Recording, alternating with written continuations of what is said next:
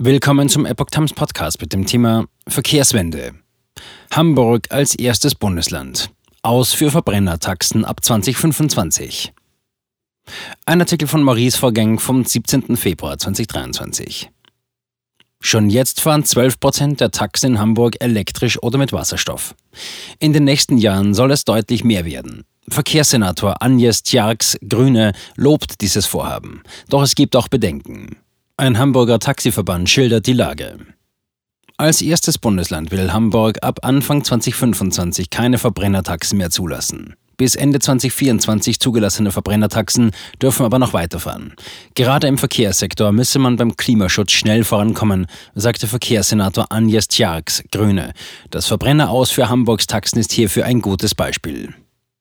Die Taxenunion Hamburg e.V. weist hingegen auf einige wenige gute Beispiele und Probleme hin, mit denen die Taxiunternehmen in der Hansestadt derzeit konfrontiert sind. Dabei sei die Bereitschaft zur Verkehrswende und die Umwelt zu entlasten vorhanden.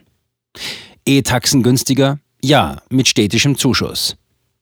Die große Nachfrage nach lokal emissionsfreien Taxen zeige, dass die Branche bereit und gewillt ist, das Verbrennerzeitalter hinter sich zu lassen, sagte Tjarks. Ab dem 1. Januar 2025 soll damit Schluss sein. Die E-Taxen hätten sich laut dem Verkehrssenator im Betrieb als zuverlässig, komfortabel und günstiger gegenüber den Verbrennertaxen gezeigt. Um das zu überprüfen, fragte Epoch Times bei der Taxenunion Hamburg e.V. nach. Der Taxiunternehmer Jan Gruppe bestätigte, dass die Anschaffung inzwischen teurer geworden ist. Das Problem ist hierbei der Wegfall der BAFA-Prämie für Gewerbetreibende ab September sowie der Wegfall von Rabattierungen durch die Autohersteller. Der Verband hofft, dass die BAFA-Prämie für Gewerbetreibende letztendlich doch nicht gestrichen werde. Das sollte die Politik revidieren, forderte Gruppe. Hoffnung legt die Taxenunion etwa auf die von Tesla angekündigten Preissenkungen seiner E-Fahrzeuge. Perspektivisch rechnen wir mit einer Preisminderung durch geringere Produktionskosten von E-Fahrzeugen, sagt Gruppe. Die Stadt Hamburg soll dann in einer geplanten dritten Förderstufe die Taxiunternehmen mit 5000 Euro pro neu zugelassenem E-Auto auf zwei Jahre verteilt unterstützen. Die Behörden würden dieses Geld den Taxibetreibern aber nicht auf einmal auszahlen. Stattdessen ist eine quartalsmäßige Auszahlung von jeweils einigen hundert Euro geplant, um mögliche Nachteile wie längere Ladezeiten auszugleichen. Gruppe bemängelte zudem das Problem der Verfügbarkeit und der langen Lieferzeiten der E-Fahrzeuge. Das betreffe jedoch auch Verbrennerfahrzeuge. Zitat: Wenn das Problem nicht bald gelöst wird, dann wird es schwierig, die in Hamburg jährliche Zahl von etwa 600 bis 700 Taxizulassungen im Jahr 2025 mit E-Fahrzeugen zu erreichen. Zitat Ende. Wartung und Aufladen sind günstiger. Einen Kostenvorteil sieht Gruppe bei der Wartung der Fahrzeuge. Die Service- und Wartungskosten seien gering, weil Filter, Öle und weitere typische Verbrenner und Verschleißteile wegfielen. Derzeit gibt es allerdings noch keine große Erfahrung mit der Haltbarkeit der Akkus von E-Autos. Diese sind das teuerste Bauteil der Fahrzeuge. Ein Austausch ist aufwendig bis unmöglich. Je nach Modell bringen die Akkumulatoren je nach Fahrzeugklasse und Ausstattung 250 bis 700 Kilogramm auf die Waage, berichtet das Magazin Energielösung. Die Hersteller garantieren laut dem Energieversorger ENBW nach acht Jahren bzw. 160.000 Kilometern noch 70 Prozent der ursprünglichen Akkukapazität.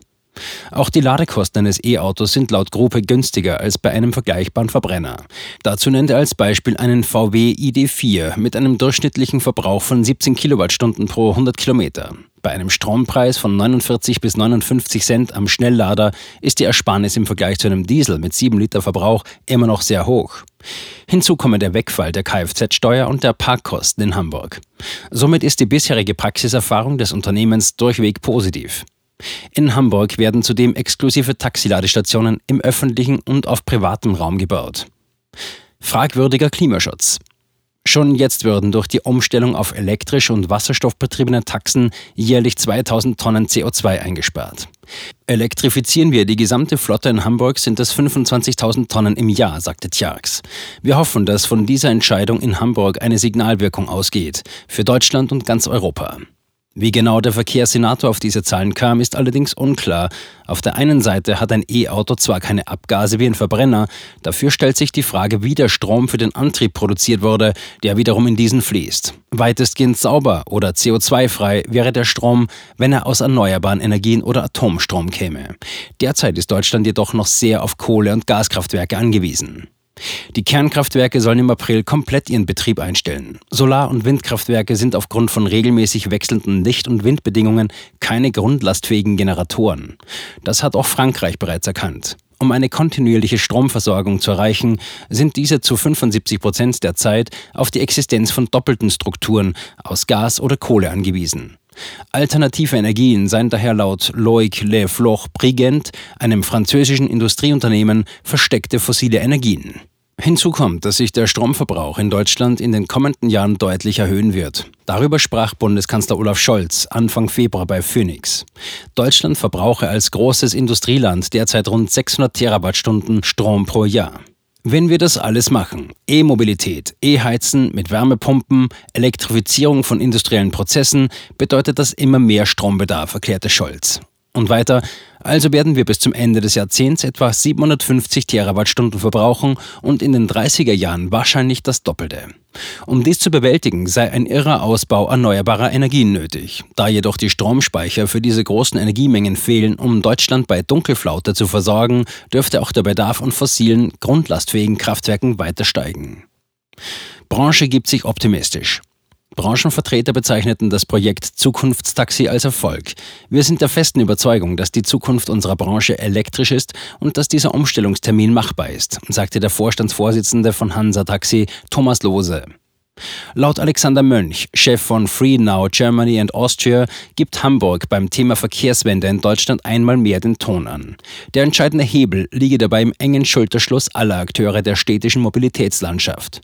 Knapp 80 Prozent der in Hamburg verfügbaren lokal emissionsfreien Taxen würden inzwischen von Free Now vermittelt. Von Unternehmer- und Fahrgastseite gebe es durchweg positives Feedback. Hamburg hatte 2021 mit dem Projekt Zukunftstaxi mit der Förderung des Umstiegs auf lokal emissionsfreie Taxen begonnen. Aktuell fahren laut Behörde bereits über 350 solcher Autos auf Hamburgs Straßen, davon 25 mit Wasserstoff betrieben. Mit einem Anteil von 12 Prozent dieser Fahrzeuge nehme die Hamburger Taxiflotte bereits jetzt bundesweit die Spitzenposition ein.